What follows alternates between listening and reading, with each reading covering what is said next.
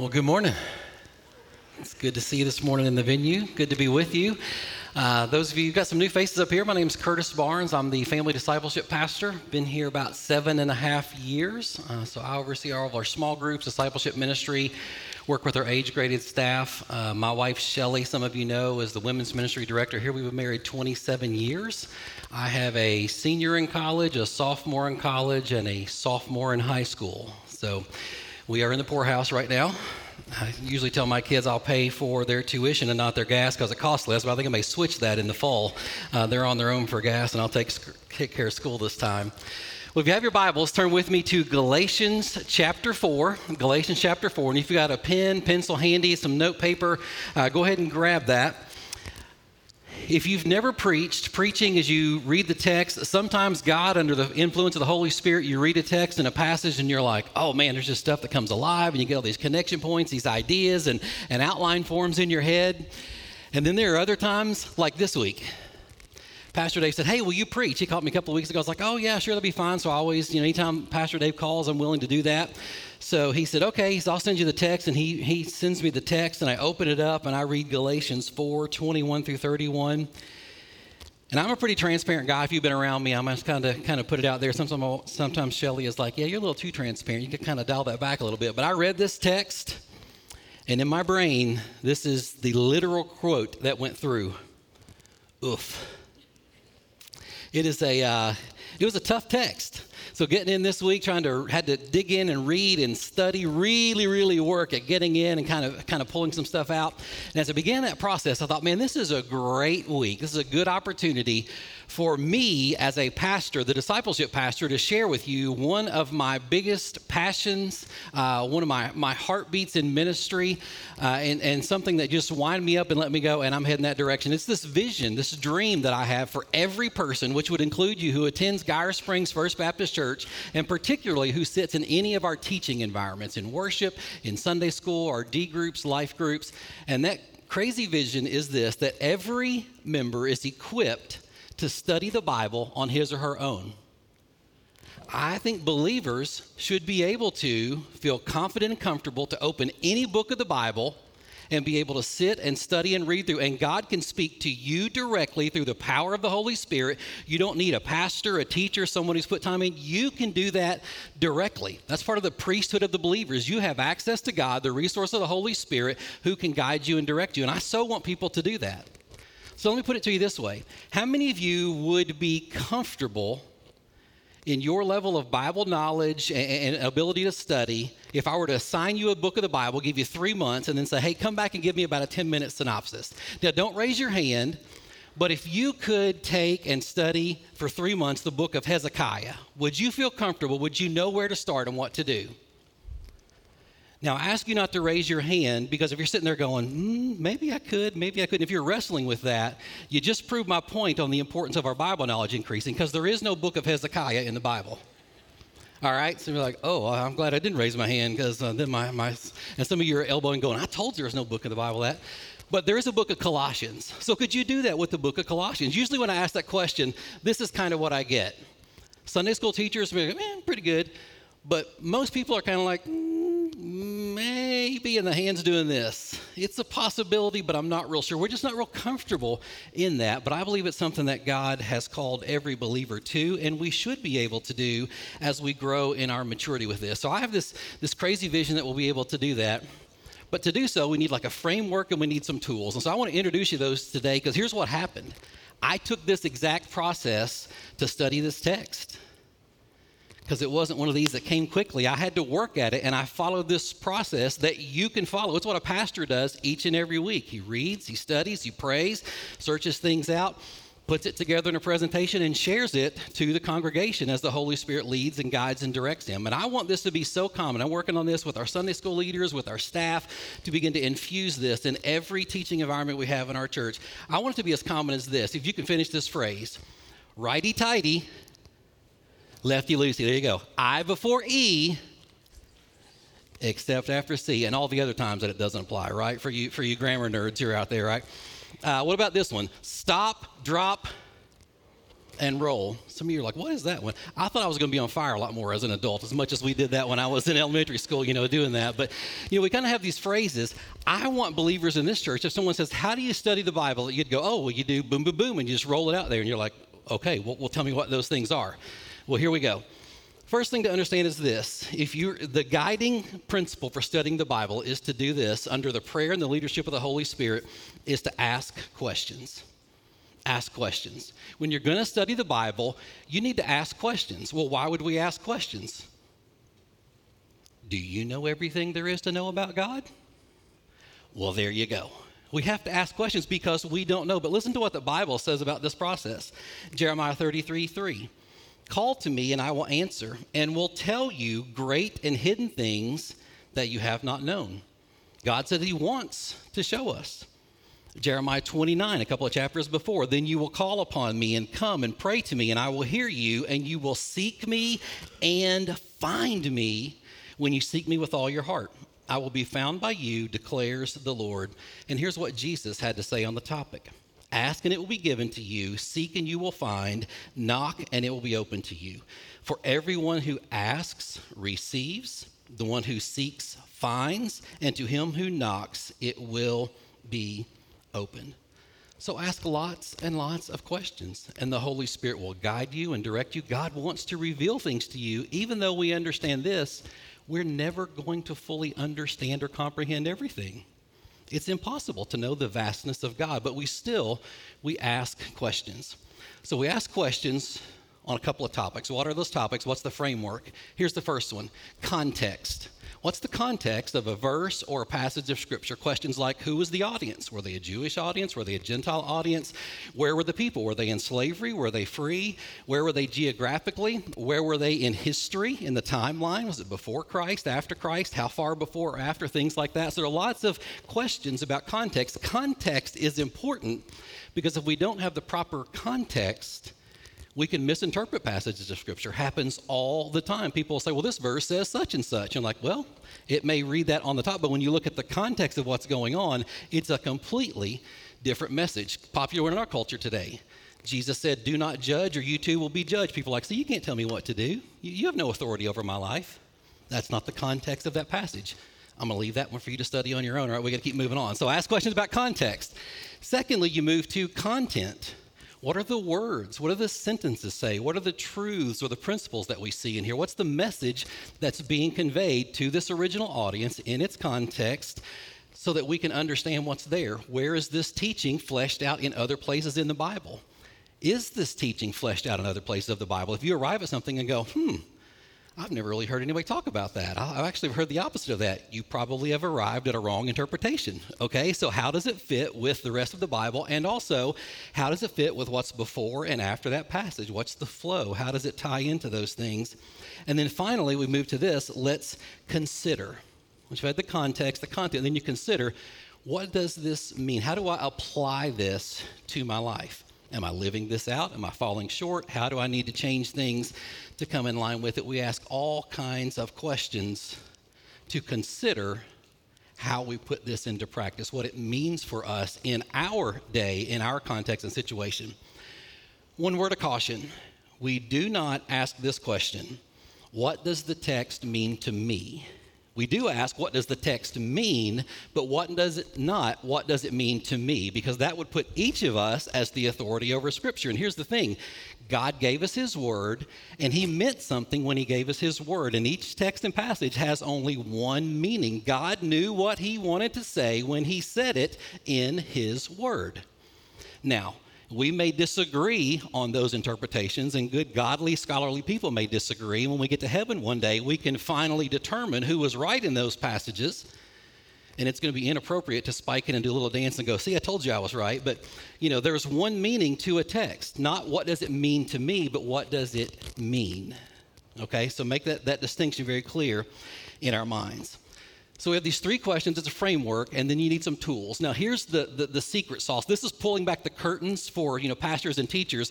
These are the tools and the resources. Have you ever been in a situation where the pastor has preached and taught through and you're like, how does he see all that stuff in there? I'm reading the same verses and I didn't see that. I didn't know that. Where, where, where do you get this information? Well, there are tools, there are resources that can help you in this journey and in this study. And to complete any project, you need the right tools. Like if you're going to redo your landscaping and you show up with a with a socket set and, and a drill and a wrench, you're not going to get very far in your landscaping project, right? And likewise, if your wife says, "Hey, I need you to hang a picture," and you show up with a wheelbarrow and a shovel, she's going to give you the look, right? What are you doing? That's that's the wrong stuff. We need the right tools. And so I want to give you a basic toolbox here very quickly of some Bible study tools. Number 1, a study Bible get a study Bible. And I brought these to show you. You're like, what is that big stack of books? This is what I used in getting ready for this week. A study Bible. It's a Bible. It's got an introduction to every book of the Bible, has some footnotes to kind of give you a brief explanation. A good study Bible is a great place to get started. A Bible dictionary is a dictionary that has Bible stuff in it, just like a dictionary you're familiar with, but it's biblical topics, people, places, all that sort of stuff. A concordance Get an exhaustive concordance. An exhaustive means it has every word of every book of the Bible in alphabetical order. So you could go and look up the word love and you could see every place the word love is used in the Bible and the scripture reference.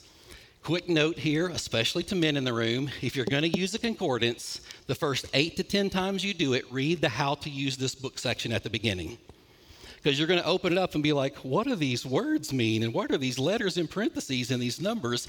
Understand how to use that book. And then the last thing is a commentary or a set of commentaries. It's a single book written for a single book of the Bible. This one's on the book of Galatians that we're studying today. And you can buy single books or you can get one for the whole Bible. If you want to check those out, come and see some of our staff. Check some out in our library before you go buy a whole set things like that. And you're like, dude, I'm not carrying that stuff around. Are you kidding me? I got back issues. There's no way I'm carrying that. Here's a good online resource for you. I'm not a paid spokesperson. I don't get a kickback from this, but olivetree.com is an online resource that lets you build a digital library of Bible study tools. You can create an account, log in on computer, tablet, iPhone, whatever. You purchase resources like this, and they're available to you forever in the cloud. You can highlight, copy, paste, do whatever, study the stuff that's there. So it's a good help for you. Okay, so there we're set up. Taking these tools and these resources, we move into Galatians chapter 4, starting in verse 21. Step number one, studying the Bible. I always encourage people read the text three times and take notes yourself before you consult any study tool. Why would I say that? Because of this you have the most incredible resource known to man living and dwelling within you in the form of the Holy Spirit of God.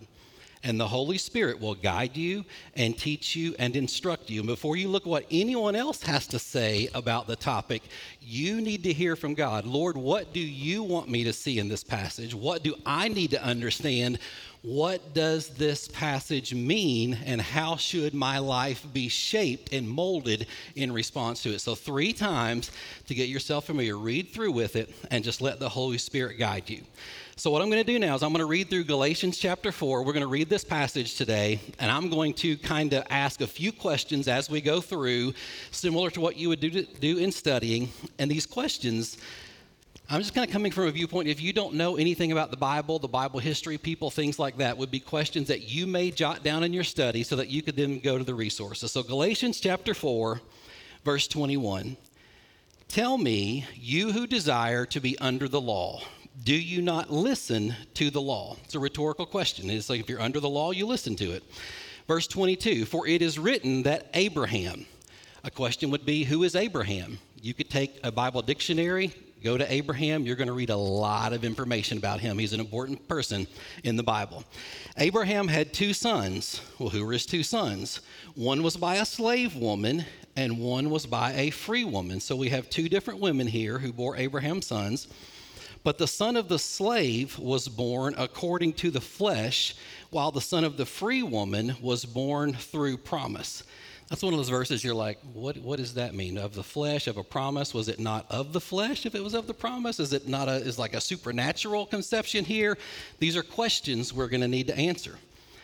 It says in verse uh, 24, now this may be interpreted allegorically. So, what's an allegory? These women are two covenants. What is a covenant? We know that there are at least two, apparently. Are there more than two covenants? One is from Mount Sinai. Where is that? What is that? Why would that be important? Bearing children for slavery. She is Hagar. Now, Hagar is Mount Sinai in Arabia.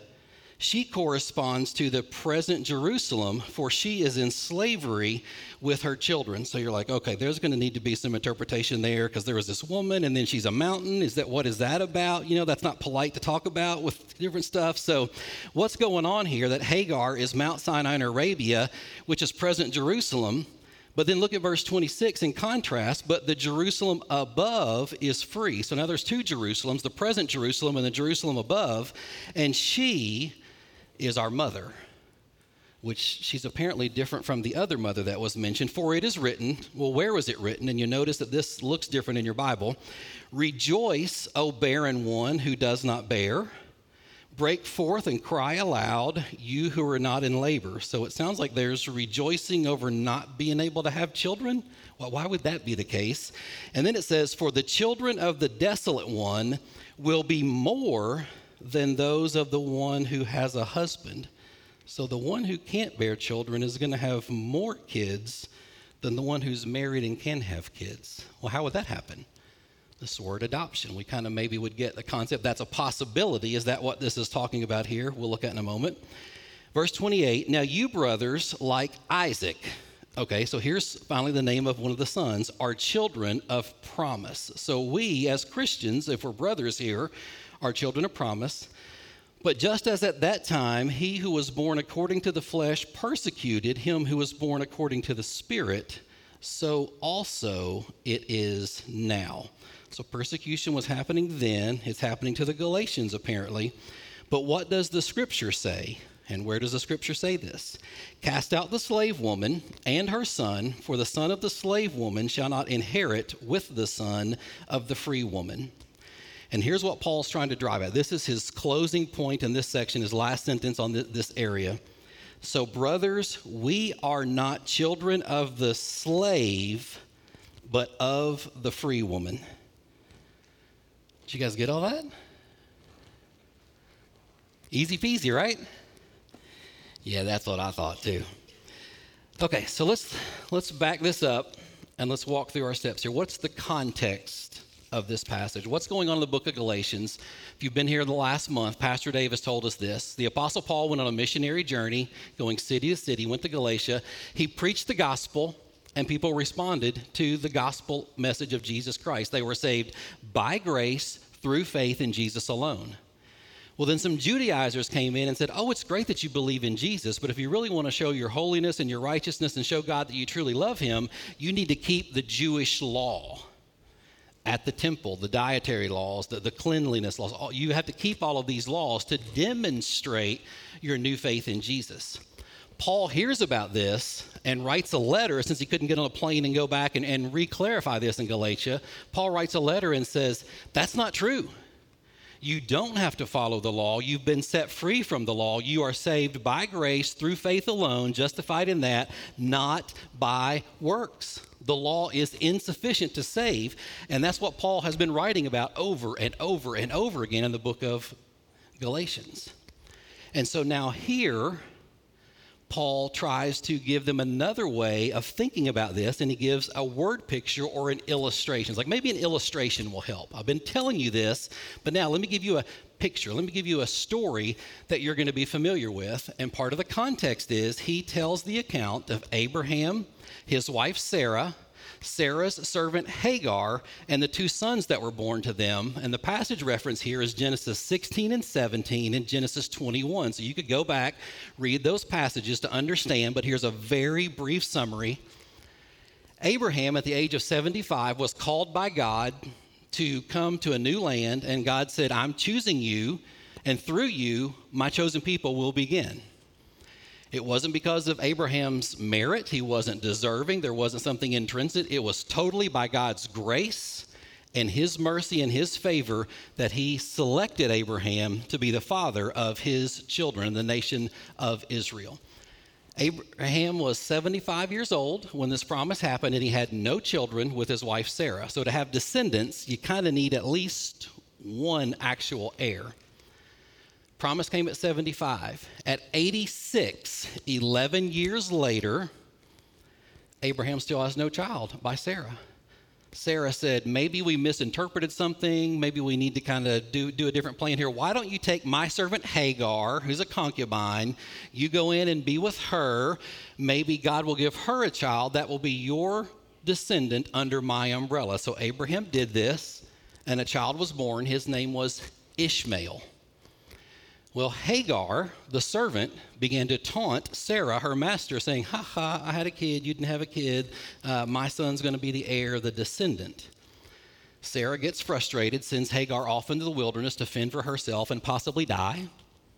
God shows up, says to Hagar, I see you, I understand your situation. I'm going to make your son a great nation as well. Go back to Sarah and Abraham and live under their submission, which she does. At the age of 100 years, Abraham and his 90 year old wife, Sarah, lots of questions there. 190, they did indeed have a son whose name was Isaac, which means laughter. Because when God came to Abraham at 99 and said, Now's the time for you to have a son, you know what Abraham did? He laughed, just like Sarah laughed. It was like, Yeah, we're way past those years but God had promised a child, and that child was born in a miraculous way because they were well past the childbearing years. So, Paul uses this story of Abraham, Sarah, and Hagar, and the two sons that were born, Ishmael and Isaac, to say to the Christians in Galatia, You are saved by grace through faith in Jesus alone not through works. And so, as we look at the content, we pick up a couple of things here to consider as applications, and I want to walk through these with you. First, Ishmael and Isaac are illustrations of works based salvation versus the gospel. Paul said this is an allegory. You're like, okay, we got to define what is an allegory. An allegory, by definition, is a story, a poem, or picture that can be interpreted to reveal a hidden meaning. Now, unfortunately, English and the original Greek that we're studying here, over the centuries, word meanings have changed. Most often, we think of an allegory as being a fictional story that has truths or principles to it. But in this instance, God led Paul under the inspiration of the Holy Spirit to use an actual story that way. But be warned, we can't translate all of the Bible allegorically. People have tried. They're like, oh, well, this is the story. Well, here's what that really means. And they have this secret knowledge and this secret insight. Most of the Bible translated at face value unless it is intended in this way. And so, Paul, under a supernatural prompting of the Holy Spirit, does this. Here's the word he used. Let's kind of do a little word study here. You use your concordance, kind of get in. Allegory in Greek is the combination of two words it's the word other and the word to speak in place of assembly publicly. So someone who's speaking like I'm doing to you now, telling something, but the words that I'm saying have an other, a different meaning or explanation of what's happening. So he tells this story of these ladies to be able to give the Galatians a deeper meaning, a better understanding of this truth he's teaching to us. One thing being taught under the image or picture of another. And the picture is very, very simple. Ishmael was the child conceived out of flesh, meaning human will and decision. Abraham, Sarah, and Hagar made a decision and said, This must be what God wants. This is what we are going to do. And so they made a decision of their works, of their human will, what they could control. We're going to respond in this way. And a child was born. And Paul went on to say that Hagar represents Mount Sinai, which is where Moses gave the Ten Commandments to the Israelites, which was the introduction of the law.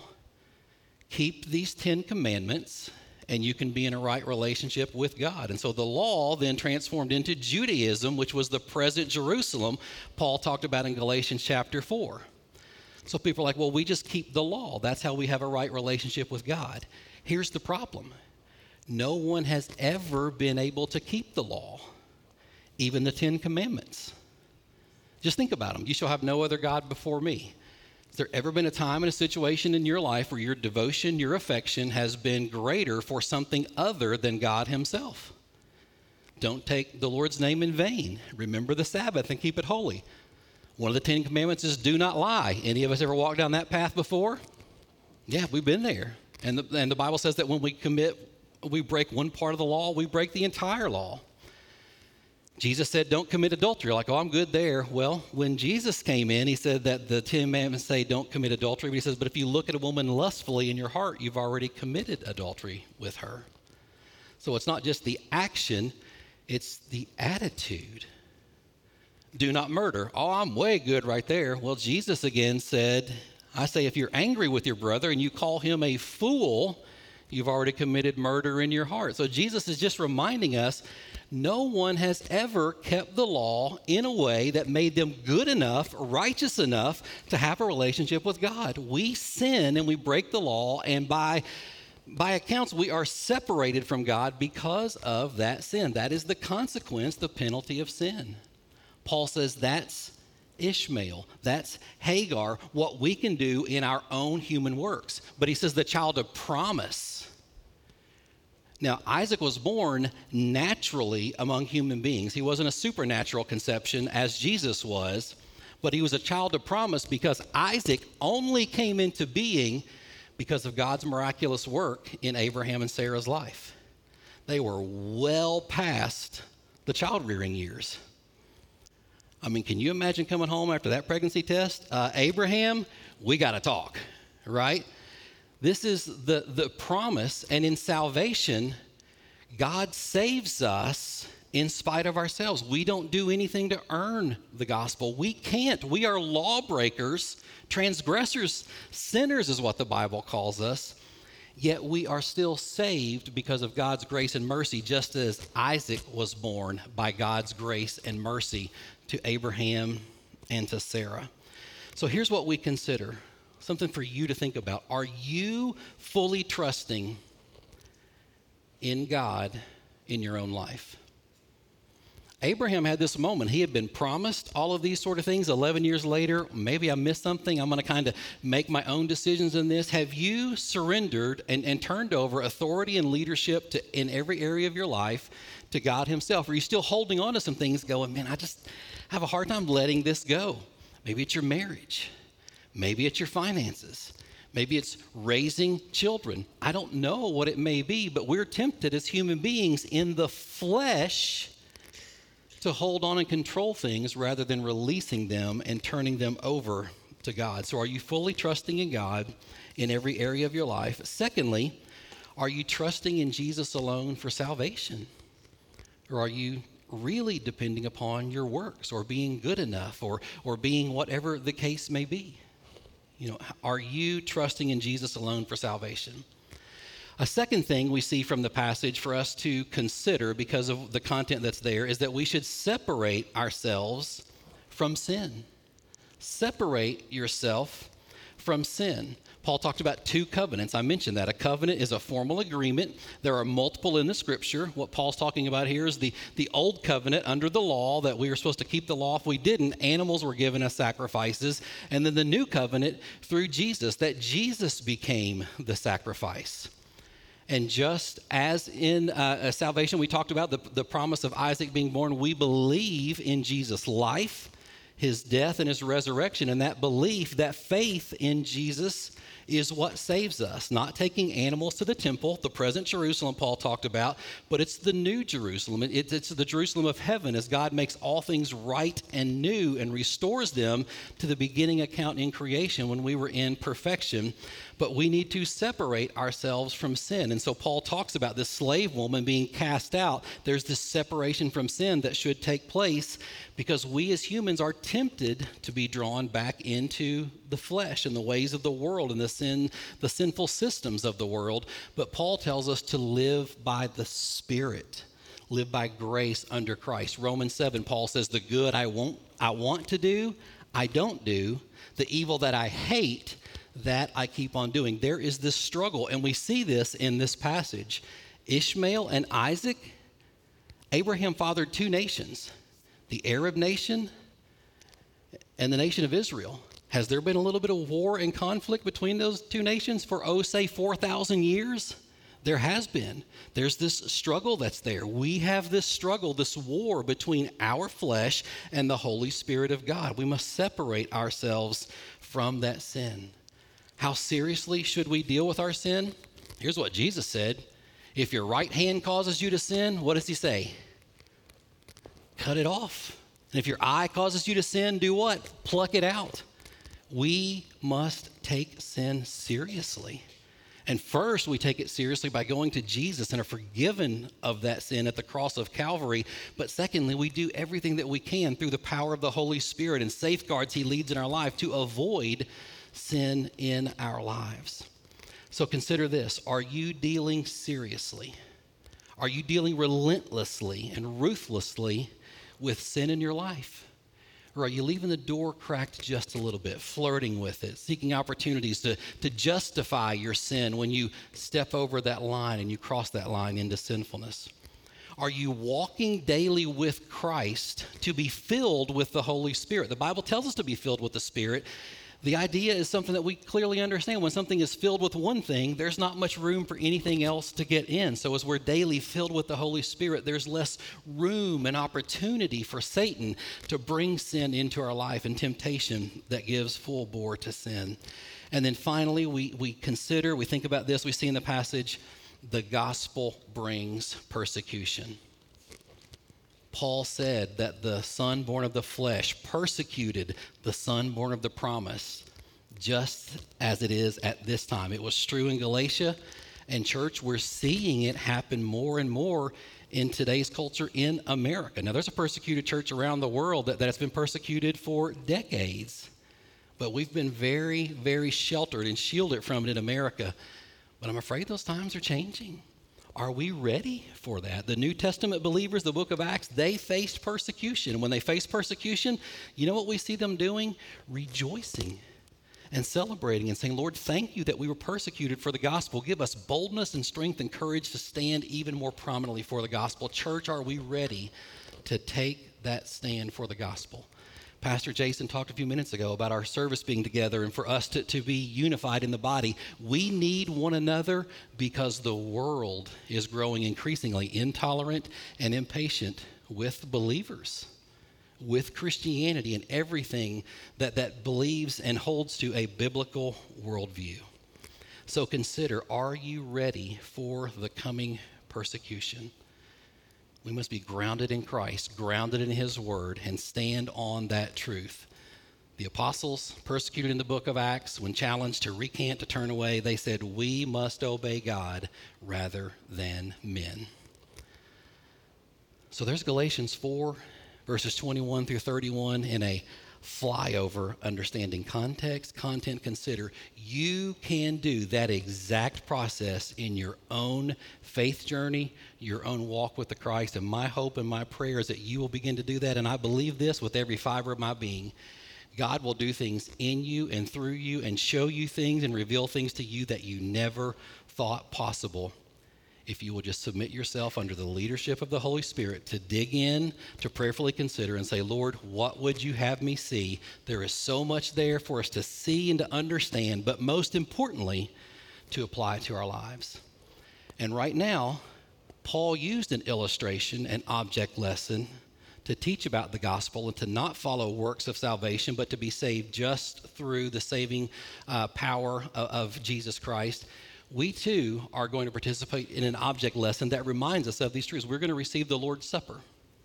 So, in just a moment, I'm going to pray, and then we're going to enter into a time of reflection. Two things in this time of reflection. First, if you are an unbeliever and you are here and you've been trusting in works, your goodness, anything that you may be able to do to be saved, it is not enough. The Bible says our works, our efforts at salvation are like filthy rags. There's no bargaining power in our works, none whatsoever. And if you have never placed your faith and your, tr- your trust in Jesus Christ alone for salvation, you never responded to the gospel, there will be pastors available on the side of the room. During our time of response, we're going to have a time of quiet reflection. You can come and speak to these pastors. We would love to talk with you about placing your faith and your trust in Jesus Christ alone for salvation. But for believers here, Paul tells believers that before we receive the Lord's Supper, we should spend time prayerfully reflecting upon our sin and allowing the Holy Spirit of God to cleanse us through Jesus' death on the cross and his resurrection. And so during this time of reflection, if you're a believer here today, I want you to just prayerfully say, Lord, what in my life is not reflecting you? What's not bringing honor? God, show me sin that I need to deal with through Jesus' death. And then, Lord, show me and help lead me into ways to protect and deal seriously with this sin in my life. Let's evaluate ourselves as believers in this time of reflection. After we've had time to pray, Pastor Tyler is going to lead us into the Lord's Supper and our response in that. But if you're a, not a believer today, want to speak to a pastor, come do that. Believers, time in reflection and confession today, allowing the Holy Spirit of God to cleanse you and help you deal with your sin through Jesus Christ. Let's pray. Father, your word says that every part of Scripture is useful for teaching, for correcting, for rebuking, and training in righteousness. And God, I thank you that that word is true. I confess, I opened up this passage and I looked at it and I was like, oh, I'm not sure where we're going to go with this. And Lord, we just scratched the surface. There are so many things that could be said about these 10 verses. And Lord, it is that way in every verse, every passage, every chapter, every book of your word that you have given us.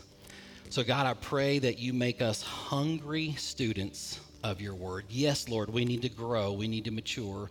Uh, Paul gives the analogy that we start out as, as new believers on spiritual milk, but we grow into the meat of the word. And so, God, there is a progression, there is a process that I pray that you will help us grow and mature in as we seek you. Lord, may you be true to your word and may you find us. Lord, now as we turn our thoughts to response, Lord, both in this service, Lord, if there's any here who doesn't know you, I pray that they've been convicted of that through the power of the Holy Spirit, that they understand and recognize their need for you, and that, Father, they can only be saved through Jesus. And I pray that they respond to that today.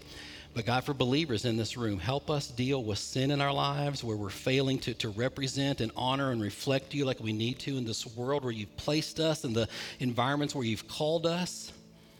God, convict us of those things, forgive us of those things. And then, God, I pray that in addition to the response in this room, that God, you lead us and you show us our response as we leave this place today. Because, God, Paul shared this message with the Galatians so that they would be strengthened and encouraged in their walk with Christ, so that they would be bold witnesses in the city where they were to share the goodness and the good news of Jesus. And God, you have called us to that same activity today. So may we respond in that obedience. Lord, we give ourselves and we give this time to you. In a time of reflection with heads bowed and eyes closed, if you need to respond, pastors are available. Believers, ask the Holy Spirit of God to search you this time.